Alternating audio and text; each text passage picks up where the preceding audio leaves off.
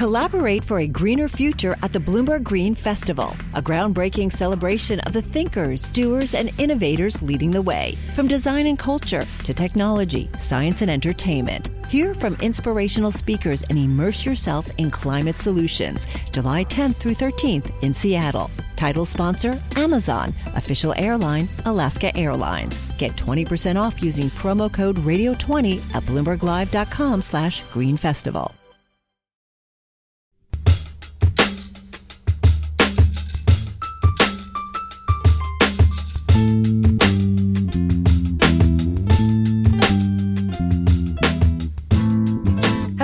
And welcome to a special holiday edition of What Goes Up, a Bloomberg Weekly Markets podcast.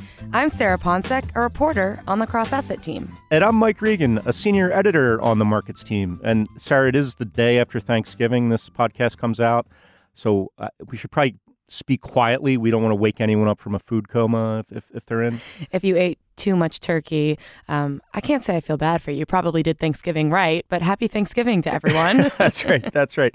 And yeah, Thanksgiving is a time to sort of take stock of your life, and we're not going to focus on the week in uh, of markets like we normally do, because let's be honest, I think most of us were probably more uh, focused on that turkey than we were on the markets. hundred percent. Instead, we're going to focus on, as uh, the name of the show implies, what goes up. Something that unfortunately has been going up uh, in recent years years in in recent decades is the temperature of the earth. I hate to I hate to be a downer, but we're going to talk about climate change. A very touchy subject for a lot of people. Um, obviously, uh, the president of the United States is not a big believer in it. Some people are not big believers in it. Others are very enthusiastic uh, believers in it and believe now is the time to act. We're going to save that sort of controversy for another podcast because, uh, uh, you know, ideally what this podcast is about is how to invest. Um, and climate change, like so many other things in the world, is creating opportunities for investment. So uh, don't send us angry emails about it. It's it's our job to talk about. No how, how angry emails, no angry tweets. If you have something rough to say, don't even call our podcast hotline. well, maybe I, would be curious. Or maybe, yeah, yeah, you yeah. can you can leave us a message. Yeah. And, and as a reminder, that number is 646 324 3490. All right. So let me read something uh, for you here. A, a bit of a, uh, again, a downer, but here's the take on climate change uh, from a recent white paper uh, by our guest, who I'll introduce after this. Hurricanes, typhoons, droughts, wildfires, and other extreme weather events are causing record damage. Increasingly, climate change is impacting the economy and our daily lives and has come into focus as an existential threat to the world as we know it. The author of that uh, very looking on the bright side report is with us here, Lucas White. He's a portfolio manager with GMO. Welcome to the show, Lucas. Thank you. Thanks for having me. And you're basically you manage a strategy at GMO that is investing in climate change uh, and sort of the the potential winners of climate change. Could you just walk us through um, when did the strategy start? Kind of uh, obviously at GMO, uh, everything has to go through Jeremy Grantham, I assume. So was this uh, something he championed? Um, and, and just just tell us how it all came about. Uh, yeah, so actually, uh, maybe ironically, it evolved out of our natural resources strategy that we launched uh, back in 2011. Uh, Jeremy Grantham's been focused on resource scarcity for a number of years and the dynamics that that poses uh, for the commodity markets.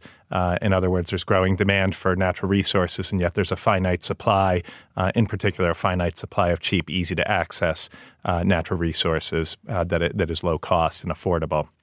Uh, when we went to launch that strategy, I was involved in thinking about and researching the risks uh, for investing in the resources sector over a long period of time. And I could find a lot of risks that you could diversify away. I could find a lot of risks that were short to medium term in nature. And as a long term investor, you could wait out. Uh, but there was one big risk that, that kind of stood out, and that was stranded asset risk uh, for the fossil fuel companies. Uh, and those assets could be stranded in a number of ways. We don't know exactly how it might happen, but it could be through carbon regulation, it could be carbon pricing, or it could just be pure technological disruption. Wind and solar become so much cheaper than coal and natural gas that you just don't need all the coal and natural gas assets on your books. Um, so when I was thinking about now I'm going to launch a strategy, and I'm I'm kind of the portfolio manager for that strategy. Uh, how do I manage that risk when the sector is 70% fossil fuels? Uh, our competitors are 80 to 90% fossil fuels running global natural resource uh, strategies. Um, what do you do? And we did a few things to manage that risk. One is we have a dramatically lower exposure to energy uh, than than our competitors or the cap weighted sector. We're at about 35% energy, uh, so half that of, of the broad market. Uh, within energy, we've always excluded the coal companies, the tar sand companies, the heavy oil companies. So the companies producing resources that have the highest uh, uh, risk of having stranded assets because they have the worst emissions profiles. Uh, and the third thing we did, which is most relevant for climate change investing, uh, frankly, is we've always targeted some of that energy exposure to be to clean energy. So of that 35% energy exposure we have, 10% of it is clean energy. And so we've been investing in wind, solar, clean power generation, and the like uh, since 2011. What happened is the costs for all of these clean energy technologies dropped in a way that really nobody could have foreseen in a very short period of time. So that around 2015, I started to make the case that the opportunity set is mature enough. There are enough companies that are making money, uh, have been cash flow positive, and and uh, generating strong earnings, and have strong balance sheets, uh, and aren't totally reliant on public policy support. That we should launch a strategy that's less focused on kind of traditional natural resources and more focused on the clean energy transition and where we need to go. Uh, with the world. So it was really about approaching these inflection points where at some point in the not too distant future, wind, solar, electric vehicles, other clean energy solutions are going to be cheaper uh, than their fossil fuel based uh, kind of more traditional uh, forms. So that was something that jumped out to me in one of the white papers that you did co-author with Jeremy Grantham. There was a chart that you guys included showing the price structure of many of these types of energies and these companies and you see the price coming down. However, there are many people out there who will still pushback and a common rebuke or refrain is that it's still pretty expensive. What is a time frame on something like this? If you really wanted to take advantage of this change going forwards and the companies that are driving the change against climate change, how long is the time frame actually in a realistic sense? Uh, well, in some ways, wind and solar are already the cheapest forms of electricity generation. Um, the problem is the intermittency. So, our grids weren't designed to handle intermittent generation. They were designed around the idea that we would have centralized, persistent generation, whether that be nuclear, coal, natural gas, doesn't really matter, uh, then long distance transmission to a distribution, uh, local distribution network. Well, now we have wind turbines all over the place. We have solar panels on our rooftops. Sometimes they generate, sometimes they don't. And the grid wasn't really designed to handle that. So, wind and solar, the generation side of things, is already in many ways and in many areas significantly cheaper than coal or natural gas. The problem is you either have to store that energy uh, or you have to enhance your grid and mm-hmm. modernize your grid and make it more sophisticated and interconnected. Uh, our belief is that there will be secular growth for decades in both of those areas uh, as trillions of dollars need to flow into energy storage and, and, and into uh, modernizing our grids. Um, just to give you a sense, energy storage sounds good, uh, but it effectively doesn't really exist uh, in, in today's world, at least at a utility scale. Uh, about 1 or 2% of energy is stored globally.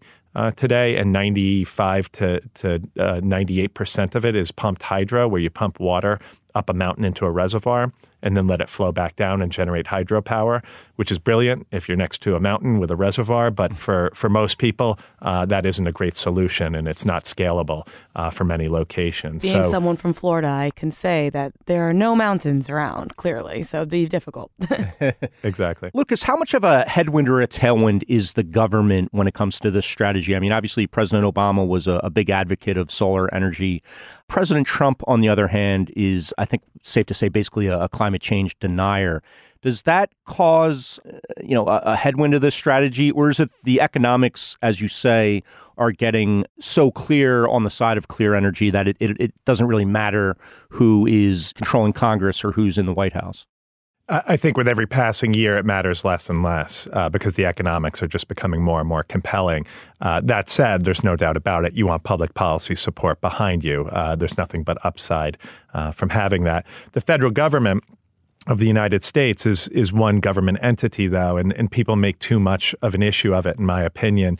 Uh, with with Donald Trump uh, announcing that we're going to pull out of the Paris Agreement, uh, there's been some wavering, and it's not entirely clear where that's going to go. But uh, even if the U.S. government does, cities, states, businesses, universities around the country banded together and said that they're going to abide by the terms of the Paris Agreement and make sure that the United States does, regardless of what the federal government does. Uh, in California is you know the the world leader in my opinion uh, when it comes to clean energy. If California were its own country, it would be something like the the sixth uh, or seventh biggest economy in the world. Uh, so it's not kind of small potatoes. Uh, so I, I, think it's great to have U.S. federal government uh, support. But every other government on earth, for the most part, has signed on to the Paris Agreement and is committed to it and has re, uh, recommitted uh, in the wake of the United States announcing that we may pull out. Uh, so, I, in the long term, I really think uh, it's it's not going to be a, a, moving factor. Over the last few weeks, the U.S. has formally begun to withdraw itself out of the Paris Climate Agreement. I'm looking at the top holdings in your strategy, though, and the top four I see right here are still U.S. companies. So maybe it matters more what corporations themselves are doing. From your perspective, though, when you guys are looking at companies across the globe, doing your research where do you really find companies at the forefront of this change? Where does it look like there is the most opportunity? Uh, well, most of the companies that we have in our universe uh, are global companies and they're serving a global marketplace. Uh, the only times you really see regional things, uh, for the most part, is, is China does have kind of its own wind market. There's the Chinese wind market and then the global wind market, uh, excluding China. Uh, so you do see a few um, kind of domestically oriented uh, opportunities here and there, but 99% of the companies that we look at are really in, in, the global marketplace. So whether they're domiciled in the US or in Europe uh, or Asia or, or South America doesn't matter uh, all that much. Uh, most of the opportunities that we see are outside the U.S. Uh, so our strategy since inception uh, has been about a quarter to a third in the United States, uh, and and the rest outside the United States, including uh, typically about twenty percent in emerging markets. So we're seeing opportunities all around the world, both in terms of where the companies are domiciled, but also in terms of the markets that you're selling into. So Sarah beat me to that uh, list of the top holdings. Always one of the my favorite things to look at uh, when looking at a, a, funder strategy like this, and several of them um, are pretty obvious. Solar Edge uh, was a top holding as of the end of September, I believe. Obviously, makes equipment for the solar industry. Vestas, the uh, Danish wind energy company, Renewable Energy Group, uh, another clean energy group in the U.S. A couple surprises to me, at least, though. So I'm, I'm curious if you could help us explain how these are climate change plays. Freeport McMoRan, the the miner. I'm assuming it's the metals used in solar equipment. Is that is that the main uh, reason that's there? Yeah, so copper is at the heart of clean energy. Uh, when you look at wind and solar, uh, because of the distributed nature, you now have wind tur- uh, a series of wind turbines. You have uh, hundreds of or thousands of solar panels. That's a lot of wiring and a lot of connectivity uh, that you need to operate. So, wind and solar projects uh, use about four to 12 times as much copper, depending on the specifics of the project, relative to a coal or natural gas power plant. Electric vehicles use three to four times as much copper uh, as an internal combustion engine vehicle. Electric buses, for example, uh, uses something like 800 pounds of copper. Uh, we also need to overhaul our electric grids, as we've been talking about. That's incredibly copper intensive, energy efficient electrical components, appliances, uh, et cetera, et cetera. We needed an, uh, an electric vehicle charging infrastructure. Just copper is at the heart of clean energy it's brilliant to want to get off of fossil fuels. I'm on board, uh, even though I run a natural resources strategy. Uh, I'm, I'm, I'm with it. You know, I'm with the program. Yeah. We need to get rid of fossil fuels uh, over some period of time.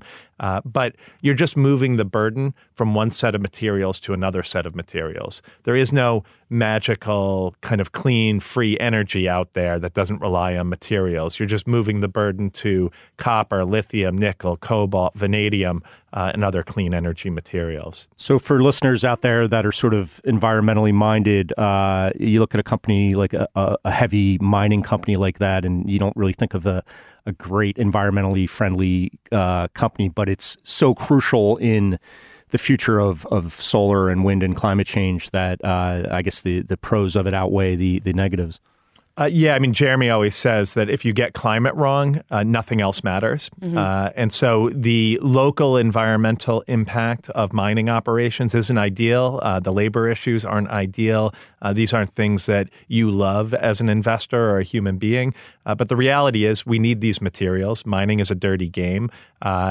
we we obviously evaluate the environmental impact and the ESG profiles of the companies that we invest in and make sure that we're comfortable. And if we're not comfortable, we won't invest in, in those mining companies. Uh, but generally speaking, you're, in my opinion, putting your head in the sand if you say, oh, I want clean energy, but I, I don't want to be involved in the mining industry. Well, if you don't believe in copper mining or you think it's bad, uh, first of all, you're condemning 1.2 billion people or so who don't have access to electricity to very low uh, standard of living, very low quality of life, uh, because you uh, don't think that copper miners should be out there. And I don't see anybody going and ripping the copper out of their walls in their house and, and, throwing it back into uh, the, the global market because they don't believe in it. Uh, the other, uh, I think it's the fourth top holding, uh, a little less than 4%, uh, Mosaic, basically a, a, fertilizer company, right? Uh, walk us through how that fits into the strategy.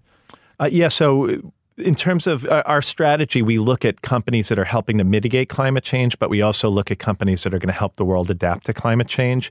Uh, the two big things on the adaptation side of things are, are food and water.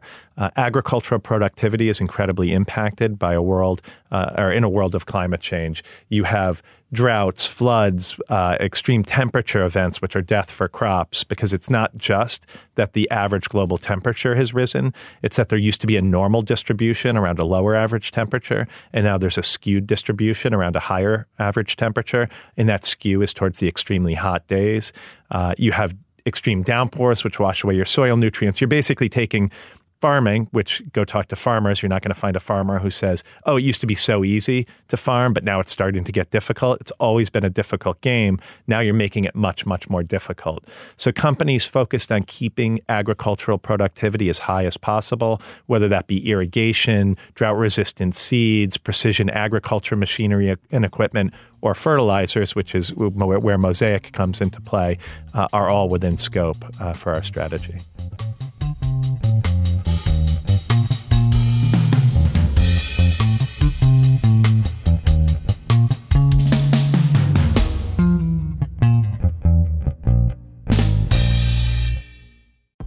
Collaborate for a greener future at the Bloomberg Green Festival, a groundbreaking celebration of the thinkers, doers, and innovators leading the way, from design and culture to technology, science, and entertainment. Hear from inspirational speakers and immerse yourself in climate solutions. July 10th through 13th in Seattle. Title sponsor Amazon. Official airline Alaska Airlines. Get 20% off using promo code Radio20 at BloombergLive.com slash Green Festival. So you mentioned an acronym earlier, ESG, and essentially what you're talking about is people who are investing in environmental, social, and governance issues. Well, against ones that would be a problem. And lately, the exchange traded fund uh, environment, that industry has really latched onto it. We're on pace for a record year of inflows into so called ESG funds. Um, but I think you've made it very clear in the past, and you also alluded to it in your answer, that what you guys are doing is different than ESG. So, can you explain to us the difference in what ESG investors do versus what you guys do in investing for climate change? Uh, yeah, that's an interesting uh, question. I would argue that our strategy is an ESG strategy, but not because of its focus on climate change as as kind of the area that we're investing in, but because we are considering ESG issues, ESG risks, uh, in and we're integrating those issues and those risks holistically in our investment process. And to me, that's the spirit of ESG in our industry. I think ESG has gotten uh, mistaken for sounding good uh, moral and ethical investing, uh, avoiding controversy. But to me, that's not the spirit of ESG, or at least it shouldn't be. Uh, and so I think we are uh, running an ESG strategy from the perspective of we are incorporating ESG uh, risks and concerns in positioning the strategy. Uh, it's not ESG if your definition of ESG is sounding good to everybody and avoiding controversy at all costs. So I noticed the the benchmark for the strategy is actually the MSCI All Country World Index. Um, that's a pretty broad group. I assume there was no sort of benchmark uh, that's just dedicated to climate change to to benchmark the fund to. Yeah, HSBC did have a climate change index. They discontinued it in 2016 as part of a broader dismantling of their index line. Yeah. Uh, so it wasn't specific to their climate change strategy. Uh, but other than that, there are a few other environmental type indexes out there, but there's so much. Um, so much of a gap between what they're representing and what we're doing that they wouldn't be uh, a good benchmark for what we're doing.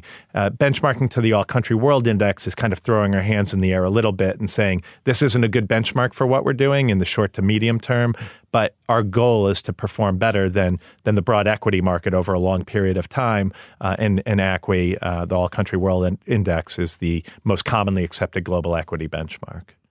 When it comes to climate change, I also found interesting in your primer when you think about other reasons to think about climate change as a way to find opportunity to invest. One was actually inflation protection. And yes, now many people, when you think about the economy and you think about what we're going through, people talk about the lack of inflation. Um, so, can you break down how actually a strategy like this can provide protection against inflation, even if we are in a low inflation environment?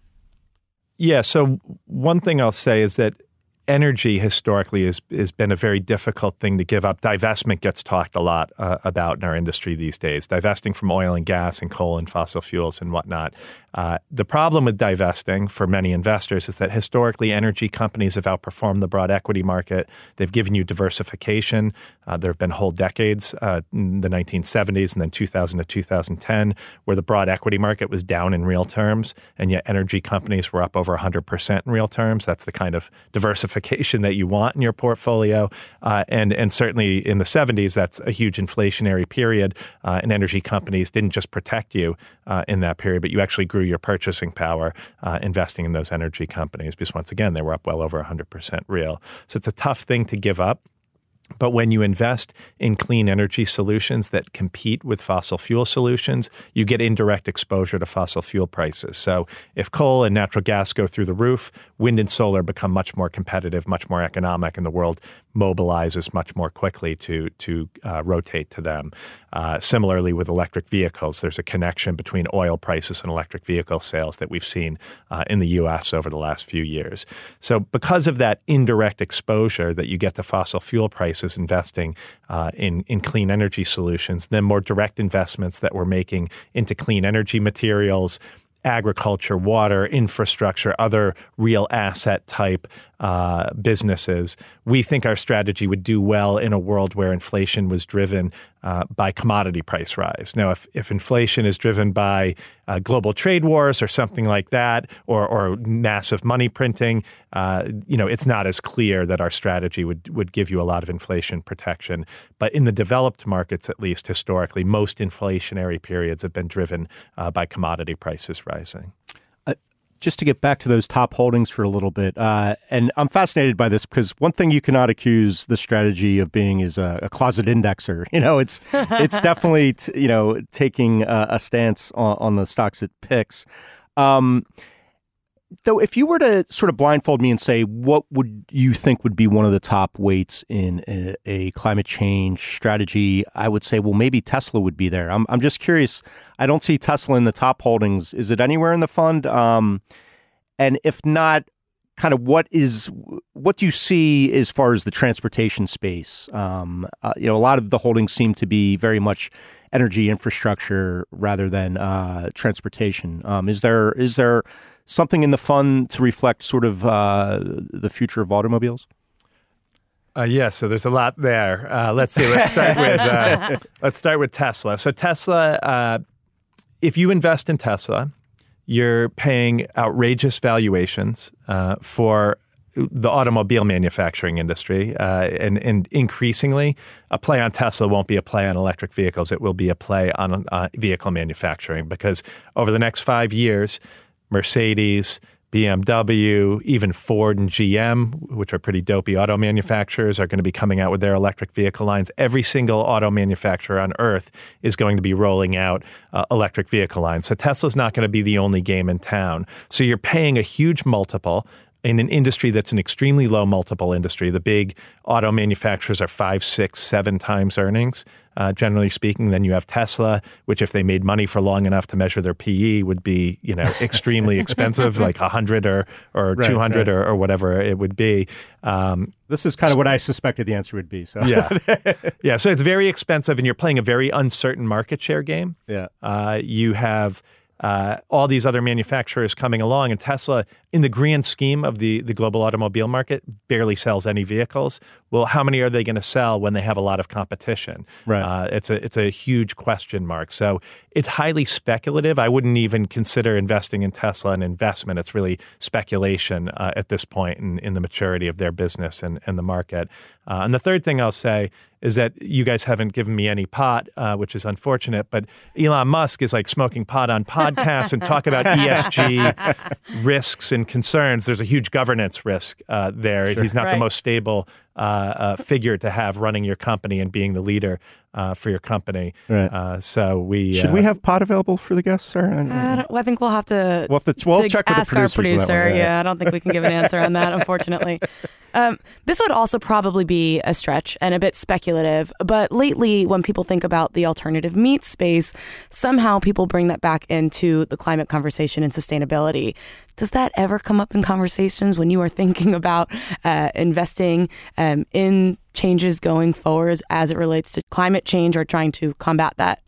Uh, yes, certainly we we consider the the alternative protein sources, so Impossible uh, Foods and and um, uh, there are a couple others.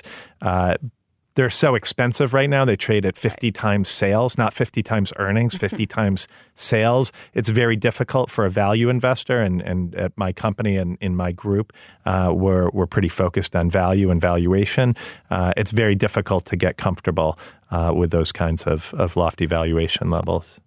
Well, it's an interesting point you bring up, though, that these sort of uh, combating climate change plays, the real obvious ones, tend tend to really do draw in uh, a lot of investor interest to the point where uh, you know you're not interested in fighting climate change at any price. It sounds like reasonable, reasonably valued equities. Um, uh, is that is that's a fair su- summary of uh, your strategy?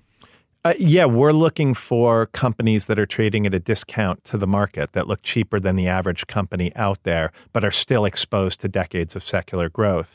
Uh, it may sound counterintuitive, but you can find companies, wind companies, solar companies, companies in the automobile manufacturing industry who may not be the manufacturers, but they're producing the lithium ion batteries that go into the electric vehicles, or they're uh, working on energy efficient or gas efficient uh, internal combustion engines and rotating their business towards the electric vehicle market and electric vehicle powertrains.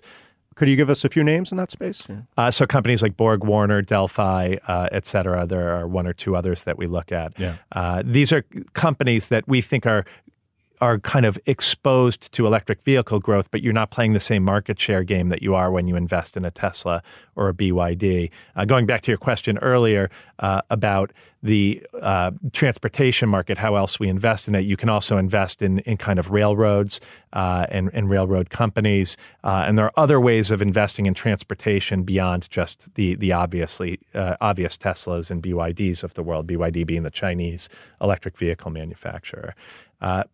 Uh, to be honest, though, we don't see much hype and hysteria beyond the areas that you guys are, are mentioning. uh, so in the news, that's what we tend to latch on to. exactly. hype so and hysteria. The the kind of plant based meat uh, replacements uh, are are kind of uh, really, really, you see a lot of hype and hysteria there. You certainly see it in the electric vehicle manufacturers themselves.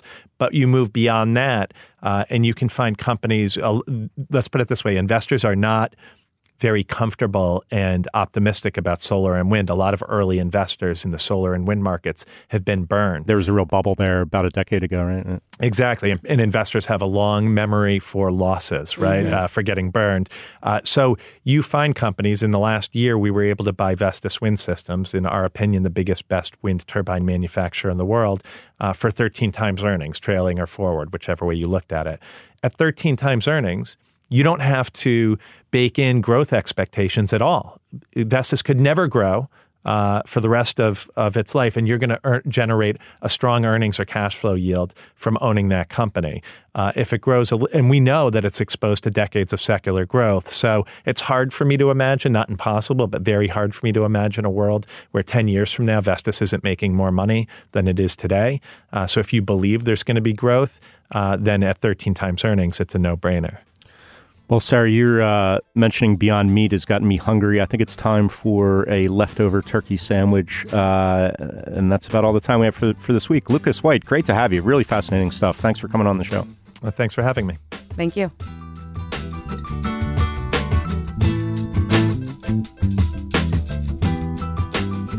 What Goes Up will be back next week. Until then, you can find us on the Bloomberg Terminal, website, and app, or wherever you get your podcasts. We'd love it if you took the time to rate and review the show on Apple Podcasts so more listeners can find us.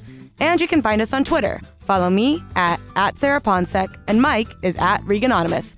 You can also follow Bloomberg Podcasts at Podcasts. What Goes Up is produced by Topher Forhecz. The head of Bloomberg Podcast is Francesca Levy. Thanks for listening. See you next time.